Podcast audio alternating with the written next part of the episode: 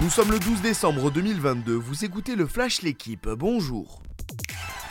J'espère qu'il dira oui. Ces mots, ce sont ceux de Noël Le Graët sur une possible prolongation de Didier Deschamps.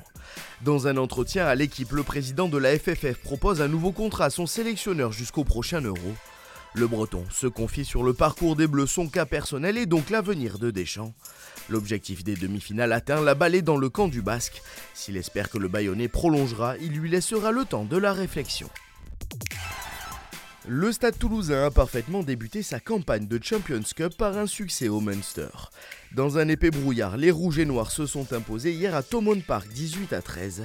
Mathis Lebel inscrit le premier essai des Toulousains, son quatrième en trois matchs face à la province irlandaise.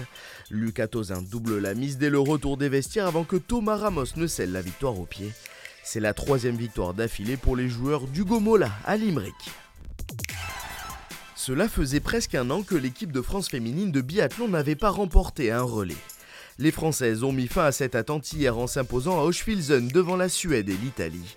Lou Jean Monod, Chevalier, Boucher et Chloé Chevalier ont parfaitement lancé le train tricolore.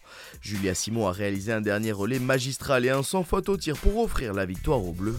Chez les hommes, Johannes Beu a signé sa quatrième victoire de suite cette saison en remportant la poursuite en Autriche.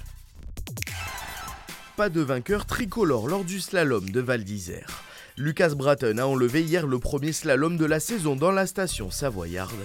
Deuxième après la première manche, le Norvégien décroche finalement sa troisième victoire en Coupe du Monde. Il devance Manuel Feller et Loïc Meillard. Premier français, Alexis Pinturo prend la cinquième place. Le champion olympique de slalom Clément Noël a lui été éliminé en première manche. Merci d'avoir suivi le Flash l'équipe. Bonne journée.